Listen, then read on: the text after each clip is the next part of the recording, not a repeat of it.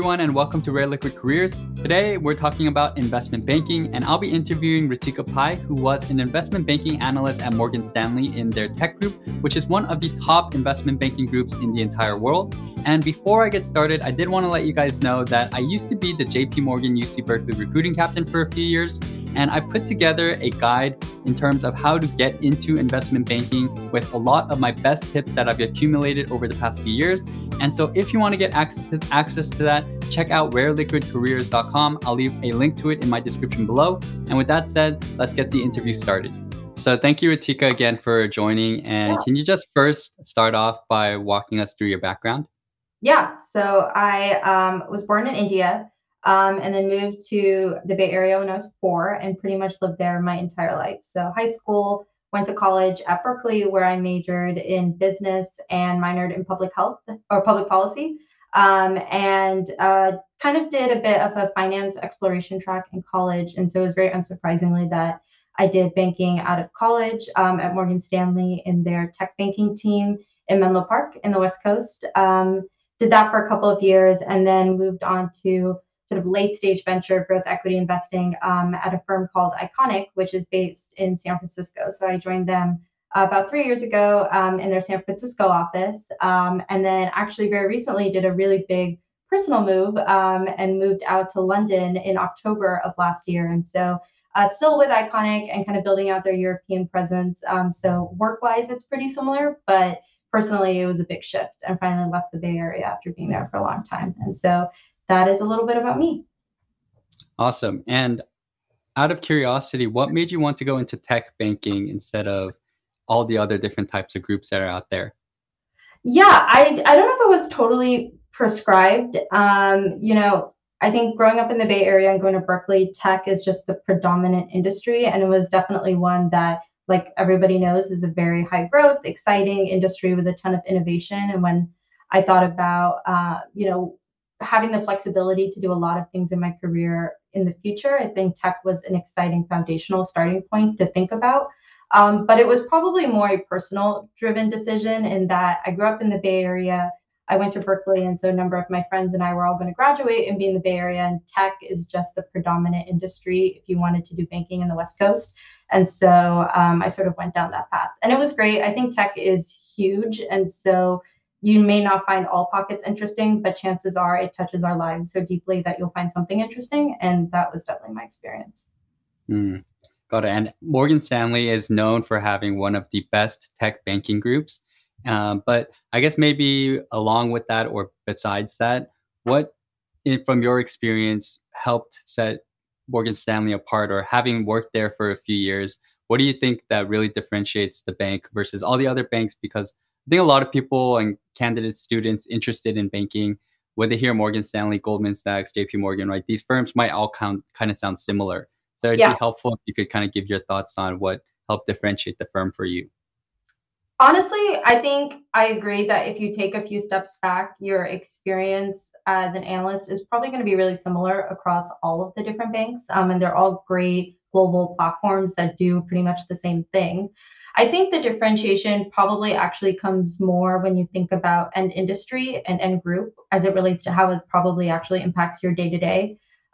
Because you know your experience as an analyst, you know you're probably doing roughly the same work, but the quality of deals that you get to work with and companies you get to work with and the leadership role you get to take in projects is really derived by how strong that bank and that group is in, in that industry. And so I think Morgan Stanley, um, from what I learned, you know, during recruiting and from my experience there, has a really strong technology platform.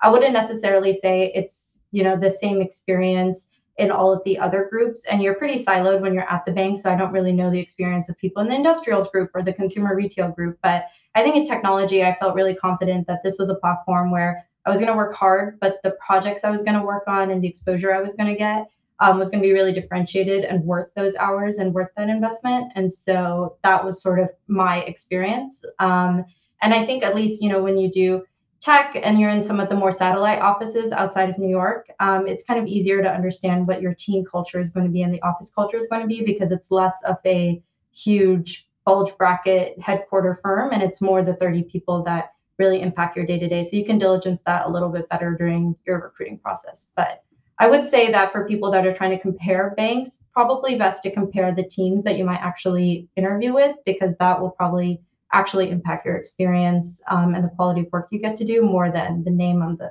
door or your business card. Hmm. Got it. And around 30 people, is that around how many bankers are in the MS Tech group? I think in, when I joined, it was a little bit smaller and it was probably 30 to 35. It's definitely grown in size, which I think is just a function of tech deal activity has grown meaningfully over the last few years. And so the analyst classes and therefore the rest of the team is a little bit bigger. But I would say that that is a typical ballpark size for you know what these satellite offices can look like in the Bay Area.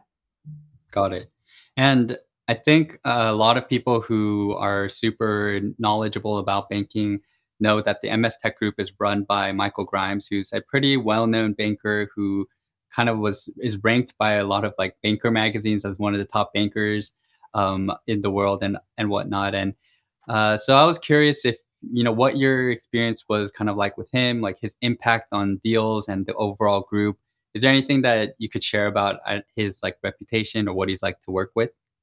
Yeah, it's um he's definitely the leader of the team. Uh, he doesn't touch on every deal, obviously, and there's a huge, you know, next layer of senior bankers that work with him. But I would say that working with him was a really interesting learning opportunity in that he looks at projects and working with clients in a really different way. I think sometimes in banking you can get really nitty in terms of what is the footnote on this page or the interest rate assumption you're using in this model. And he was all about taking sort of three steps back and looking way bigger picture at what is the story and the recommendation and the differentiation you're going to get to the client. And often that is super qualitative and super interpersonal and it goes down to details that you would never think about. Like you know what does the pages look like? What are you naming the file name? How are you showing up to the meeting? And i think that was just good perspective that you know there's a technical component to everything and this is across industries but how you connect with people and how you actually think about what you're how you're what you're saying is received is probably more important than anything else. And i think that's why over so many decades. He's connected with so many different types of leaders and types of companies as technologies evol- evolved and finance has evolved because he really thinks about it as a person to person relationship more than a you know finance transactional relationship hmm. and was he someone who was like kind of always in his office and you could kind of was it like an open door policy i guess this doesn't happen uh, this doesn't only re- refer to him but the different managing directors that were at the group and other senior bankers.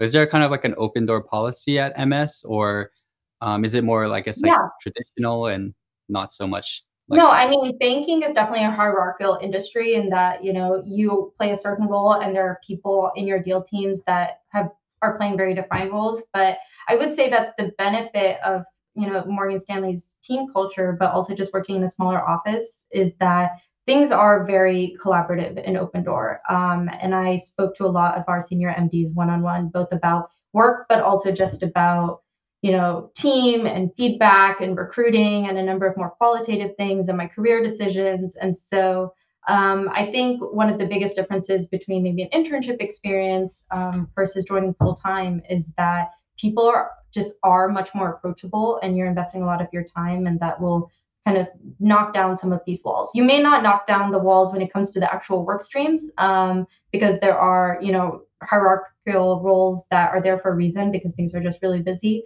But definitely personally, um, as it relates to my time at the team, it felt very open door for sure. Got it. And diving actually deeper into your actual responsibilities as an analyst, do you mind going into more of what you did on a day to day basis? Yeah. Um, it's probably very similar to everybody else that did banking. Um, I would say it's a lot of interchange between Excel and PowerPoint. Um, you're pretty much the most junior person on the deal team. And so on a technical side, you know, that can involve owning, you know, financial models, doing some of the valuation analysis. Um, that really depends on what the transaction is and how technical, you know, the recommendation needs to be.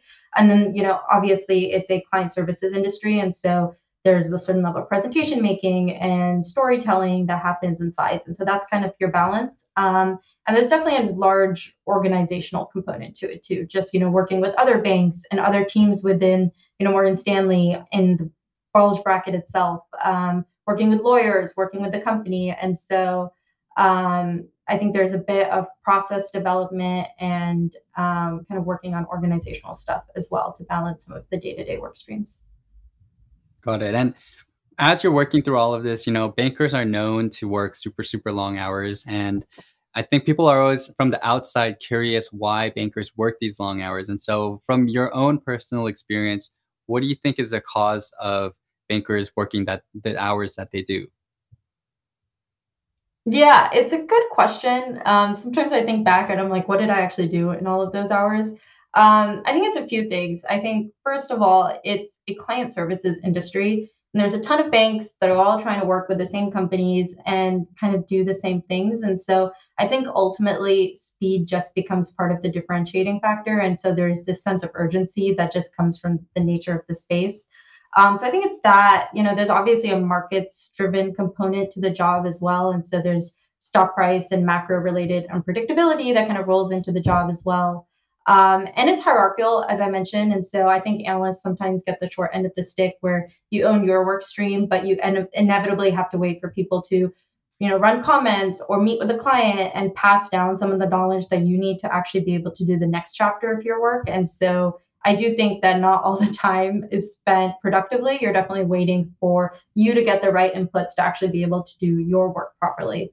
Um, and I think that there's a huge, you know, personal element to it that not a lot of people talk about. And that when you join a bank, and this is very similar to consulting firms or anyone's first job out of college, it's your first time being a working professional. And so there's a steep learning curve as it relates to how do I actually do things? How do I respond to emails? How do I deal with some of the more political or uncomfortable or you know not clear situations on a day to day? And I think you couple that natural learning curve with the fact that these are really busy jobs and it just means that you're going to spend a lot of hours. But i do think as you spend more time you're just much more confident in this is how i manage things this is how i communicate this is how i know when to push back or not and things just get a lot better. But i mean i would think that you know if you come into banking even doing the analyst role after two to three years of working in any industry it would be a lot easier. Unfortunately it's just an industry with people that are kind of becoming a professional for the first time. So there's a bit of a steep hours to kind of go with it.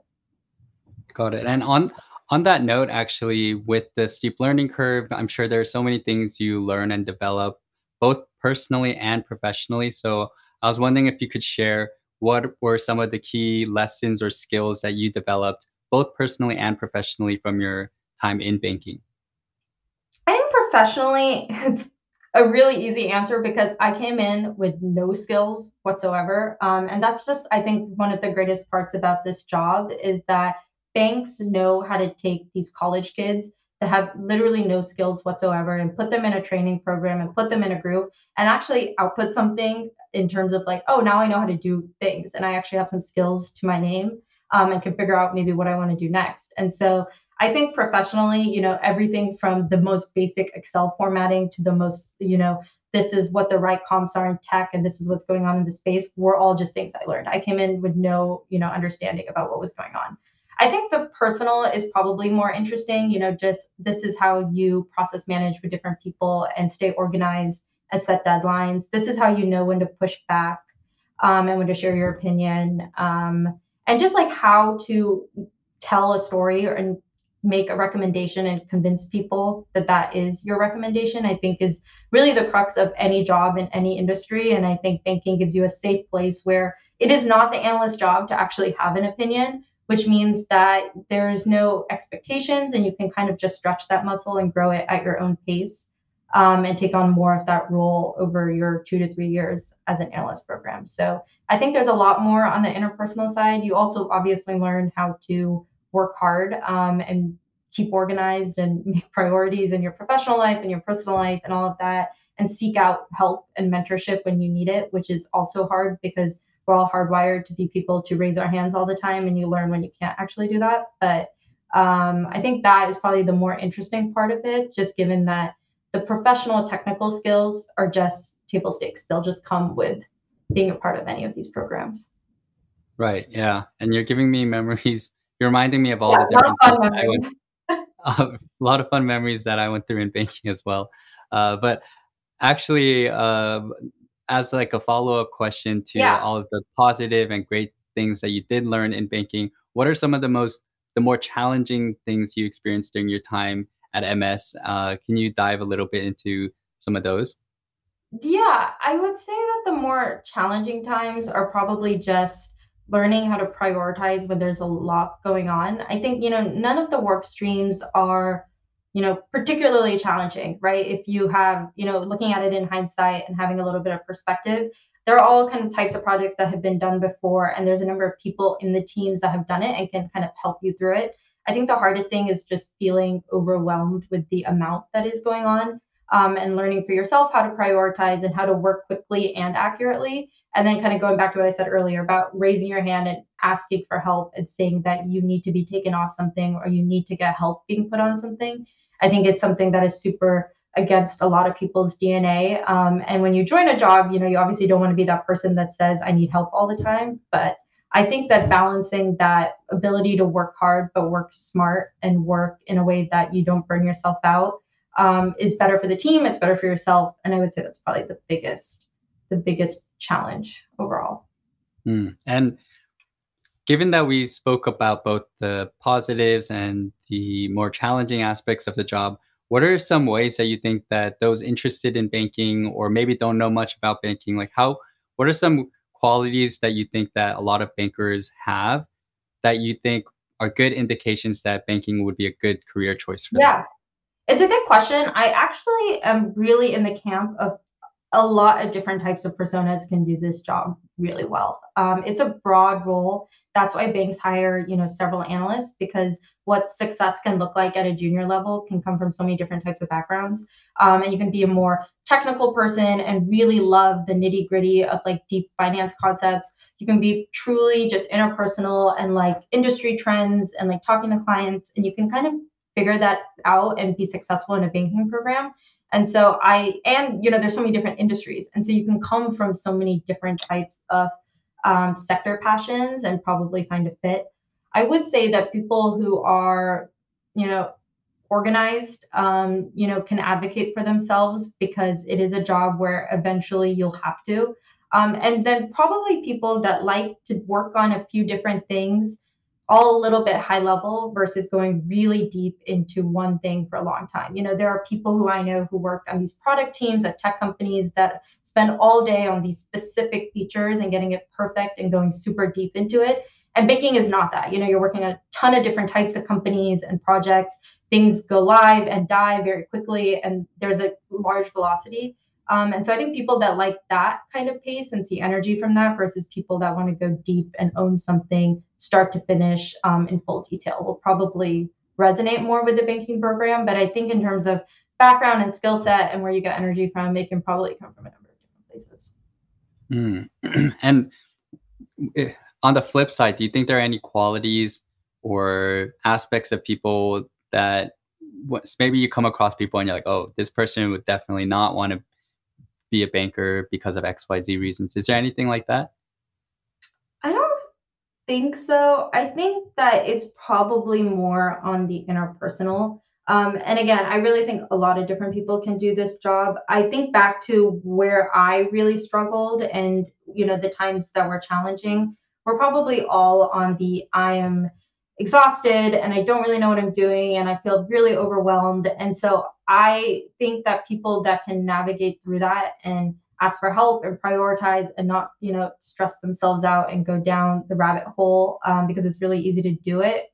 Um, I think those people do really well. Um, and so, but I don't really know if I've ever seen a profile and then like, this person, you know, can't do mm. banking because ultimately, especially at the analyst level, it's a training program for two years. And so you may train at a different learning curve um, and you may like it at different ends of the spectrum, but I do think it's a pretty approachable starting job for a lot of people that are interested in business or finance or sort of sector trends.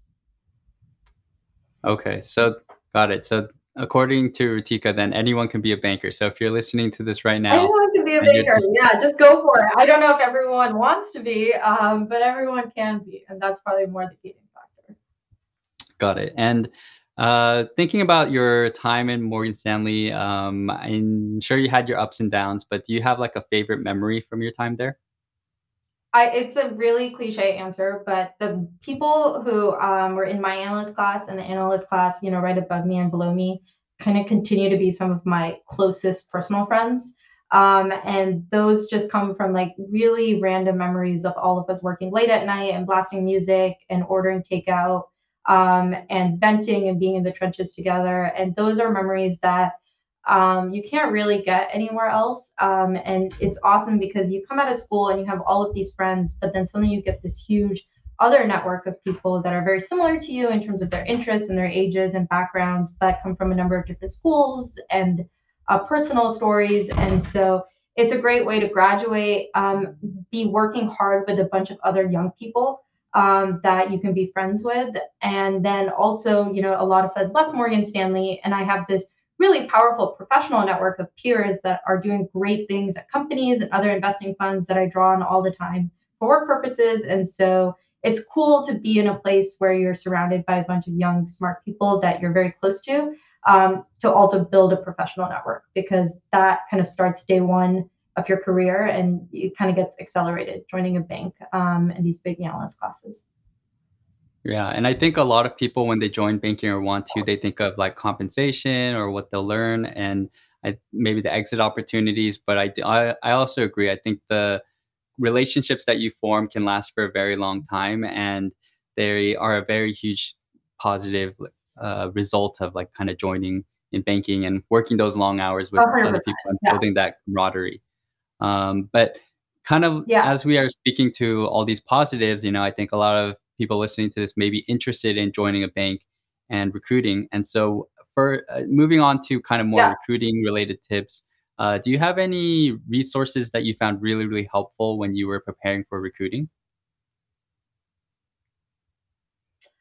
Honestly it's i did not draw on anything super original. I think there are the tried and true banking guides um, that i just printed out and marked up um, like i was studying for a final and i just used a bunch of them and went from there. And so i think there's that element. And then i just tried to talk to um, as many people as i could in my school networks and my personal networks to try to get a little bit more understanding about what this industry is and what people are looking for. But particularly on the technical side, um, you know, I think there's a lot of resources out there that I just used. And so there was no real magic formula or special um, resources that I really used that were different. Got it. So probably like mergers and acquisitions guide and uh, breaking into Wall Street, like those type of. Yeah, it's been a few years, but yeah, I think I remember my like only tip. Yeah, my only tip was like I used all of them just because reading them in different ways um, and different words just helped me process what the heck was going on. And it made it so that when I said it back in technical interviews, I sounded a little bit less rehearsed because I read it from so many different places. But um, I mostly use those. And I ultimately think that these interviews tend to skew a little bit more behavioral and personal and you know just conversational more than technical and so i think those guides my general sense with you know technical questions is that they're a check mark more than anything else. You just need to be able to do the bare minimum, but that's not why people get the job. And so I think I focused on them to a certain degree, but I probably spend more energy just making sure that I was, you know, high energy and ready to go for those more qualitative conversations. Focusing in, uh, in on those qualitative questions and behaviorals, and do yeah. you have any tips or maybe things that candidates often overlook as they're preparing or answering questions? Yeah, my general idea with behavioral questions is that if you think about it on an interviewer's point of view, they're just kind of using them as like soft nudges to kind of keep the conversation going. I don't think anybody, you know, truthfully cares about, you know, your greatest weakness or the time you did XYZ. They're just sort of conversation starters. And so my general advice is to just approach it as a conversation. Almost try to have the interviewer not have to ask as many questions because you're just naturally going back and forth. Um, so that's sort of pillar one. And then kind of going back to the point that the questions um, are more, you know, suggestions more than anything specific. I would say that like don't get over indexed into answering the question, you know, hard and fast. My general advice is think about what are like the four to five personality traits or things about yourself that you really want the interviewer to get across no matter what they ask you. And just make sure that by the end of the interview, you have gotten those across. And so use the questions as platforms to actually share what you think makes you different and will get you the job. And don't kind of feel like you need to have these cookie cutter answers to sort of the questions. And so um, that was at least how I approached it. I knew, you know, where my weaknesses were and where my strengths were. And I was like, I'm going to get these strengths through the interviewer, no matter what they ask. And so at least at the end, if it didn't go well, I could at least feel like I did what I wanted to do to help me in my case um, the best I could. Hmm, that's really that's actually really interesting, and I never thought about approaching behaviorals from like that almost mindset almost. Uh, yeah, when you're really selling yourself, that's what an interview is, and so um, it shouldn't really matter what the questions are. Um, it should just really matter how you put yourself across. Can can you actually give a example of let's say one of the strengths that you would try to bring out in an interview?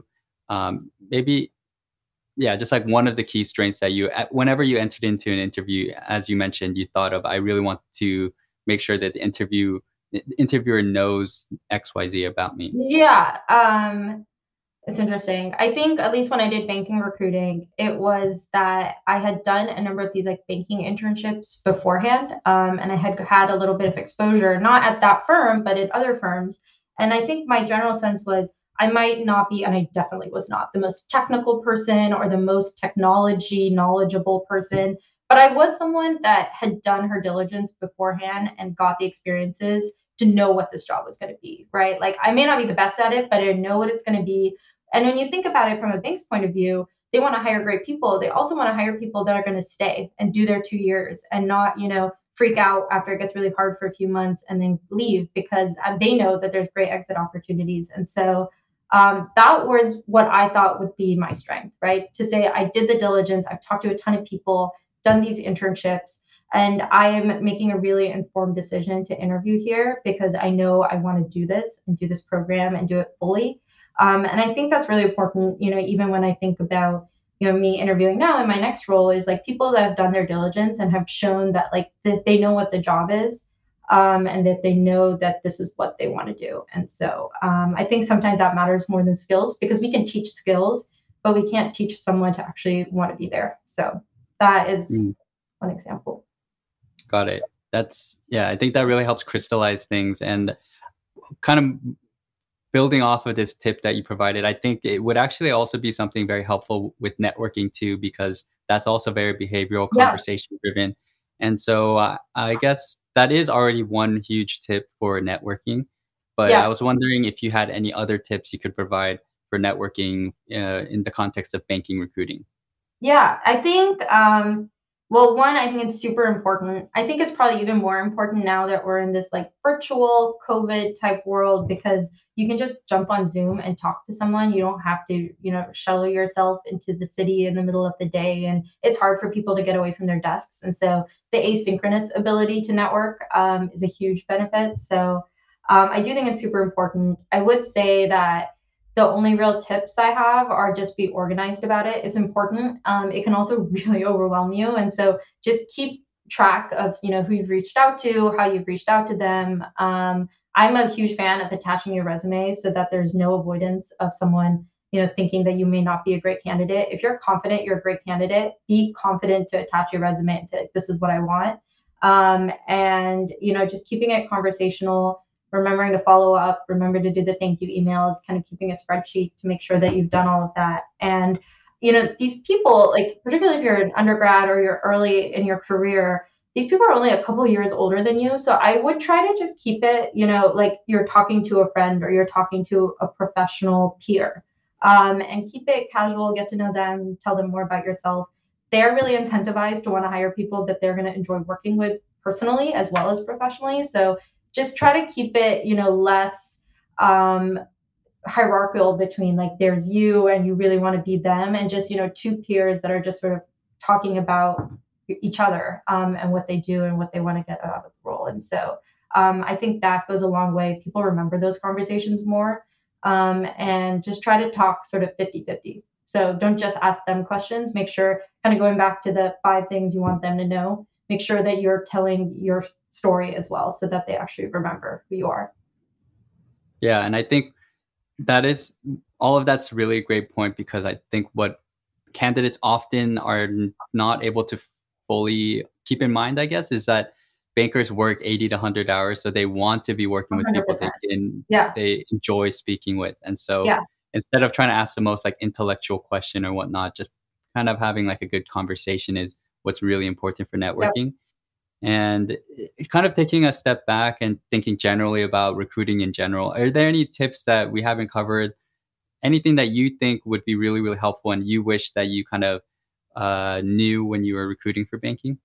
No i think you know, if you think about, you know, what if I had to go back and sort of do it again, um, my only real advice and tip is like get perspective from other people, like talk to a bunch of people, ask for advice, but then ultimately, like you know yourself and you know your skills and you know your background and why people should hire you. So just like make your own decision. Because I think I got a bunch of tips of like, you know, have this type of internship to be able to get that type of role to look different. And I'm really glad looking back that I ignored a lot of people who I trusted, but probably didn't know me and why I wanted to do certain things a certain way. And it worked out really well that I kind of trusted my gut at some times. And so I think just get advice, but also know that there's a million different paths for success. And there's one that works with your skill set and why you're hireable. And the worst thing is to try to be the second best version of yourself try to do a path that you think will get you the job because you're just not going to be the best at it. So find the path that makes you the best, find the skills that you know you're great at. If it means doing this prior experience, doing this kind of program and going in via this route, just go with it um, and iterate from there because I think that that is probably the best way to actually get to the right end goal in a way mm. that is actually achievable for you without stressing you out. And building off of that a little bit, you know, you worked in banking, which is such a male dominated industry as many other industries are. But I think in yeah. banking, it's kind of like hyper dominated by uh, the males.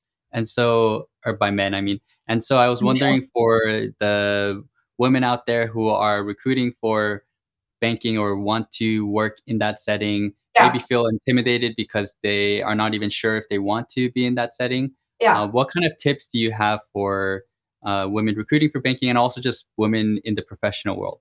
Yeah, uh, I love being a woman in a more male dominated industry. Um, I think I, you know, as a young person early in your career, you know, you're never the person that needs to be in the meeting for the meeting to happen, right? A lot of times you're just the observer or you're helping out. Um, and so to be a woman in a male dominated industry means that when you walk in the room, you're immediately different. People do notice you. You know, when you speak, they know who's speaking and it's really hard to kind of forget who you are because you're just a different person in the room it obviously takes a certain level of confidence and you know comfort to be that different person in the room but if you can overcome that um, and find support to feel comfortable in that i do think it's a huge advantage every employer across industries are trying to diversify who they hire whether that's on a gender standpoint or an ethnicity standpoint, there's a ton of helpful programs. And so there's a lot of resources that you can use to make opening the door a little bit easier. But I also think when you're actually in the job, there's great ways to actually differentiate yourself and be a more impactful presence just because you're a little bit different. And so I I like to own it. I don't think about it too much because I work at, you know, great places that mentor and enable. And I think the best employers do that. And so work at a place where you feel comfortable being the only woman in the room, um, but also own it as a strength and don't let that um, intimidate you out of, you know, looking different and being different. Mm. Yeah, I really like that. And I think that perspective is maybe not something that a lot of uh, women, actually, I don't want to speak for women, but then I think for a lot of the uh, my female colleagues that I've spoken with, they don't always have that like kind of own it attitude and i think that is actually a very positive way to look at it yeah um, and tr- it, truthfully it you have to work at a place that enables that you know you read a lot of stories of like workplaces that aren't really that respectful or friendly towards women. And so it's a totally different ballgame. I've been really fortunate to be in places where I feel really empowered and mentored and appreciated for being there. Um, but I am one of the few women, and so I get to really use it as a strength. And so I think part of it is diligencing the place that you want to work for to the best that you can, and trying to find rooms that you feel respected in. But I do think that you know when you're early in your career, you're still developing skills. There's a lot of people you know starting in these jobs.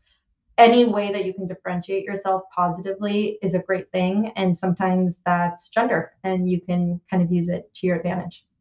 Mm, got it. And thinking more about like your own personal kind of goals in the long run, uh, what are your long-term career goals um, after having worked in finance for a while? Do you see yourself in a finance slash investing role for a while, or yeah, do you see yourself doing something else? Yeah, I um, you know, it's I try actually not to think about it too much. Um, you know, in college, particularly in business and you know, Berkeley's a huge school, and so there's a lot of competition. Um, you kind of think about your career all the time. You know, you're always like, what in semester internship or what workshop do I have to do to get this role, to get this role, to get this role? And you join banking, recruiting is a huge aspect of it. You're always thinking about what do I want to do next. And I'm really fortunate to now be at a place that I love my job and there's great retention. And I really am learning and feeling like it's a great place to be.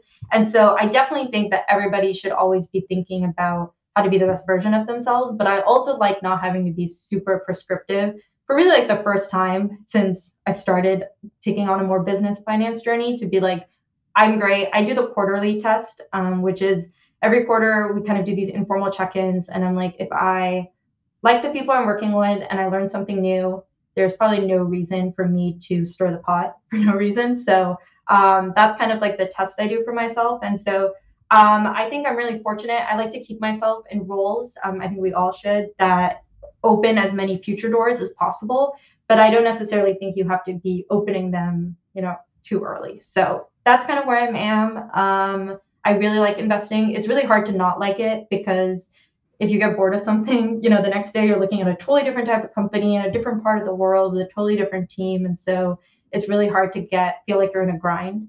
Um, but I also know that there's great other opportunities out there that come from this level of exposure and training I'm getting. And so it's kind of a good balance spot to be. Got it.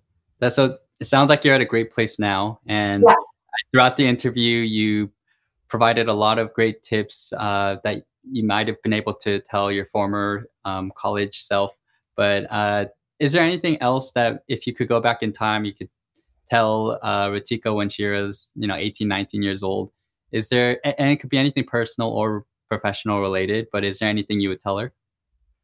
I probably would say that, you know, the people that you surround yourself with are more determinant of your professional success, but also definitely your personal happiness and well being than anything else, you know, major related or resume related or GPA or any more metric related. I think a lot of people give this advice, but I would say that it's really obvious that people and experiences give you a lot of personal gratification. But I do think I'm now realizing that, particularly in business, there's a lot of skills and intelligence you can try to display in an interview. But as you go deeper into your career, who you know and your ability to win business and advocate for yourself um, and bridge network connectivity is probably more differentiating factor. And so I wouldn't underestimate just being a good person and investing in some of the more personal relationships as a professional means for success as well. Got it. And I think that's a great way to end the interview. And yeah, uh, yeah I just want to say thank you again, Ritika. And I'm sure everyone who's listening to this, especially if they're interested in banking, has learned so much. Um, so yeah, thank you for sharing your insights. Yeah, and of course, anytime. Hope, hope to catch you uh, or hope to do this again sometime. Definitely. Thanks again. All right. Take care. Bye. All right, so that concludes the interview, and I hope you all found it helpful and insightful. And as a friendly reminder, if you're interested in recruiting for investment banking and want to get a guide that I've put together from my experience being the JP Morgan UC Berkeley recruiting captain, or if you want to buy the resume and cover letter that got me into JP Morgan, check out rareliquidcareers.com. I'll leave a link to it in my description. And with that said, hope to catch you all in the next interview. Thanks so much and peace out.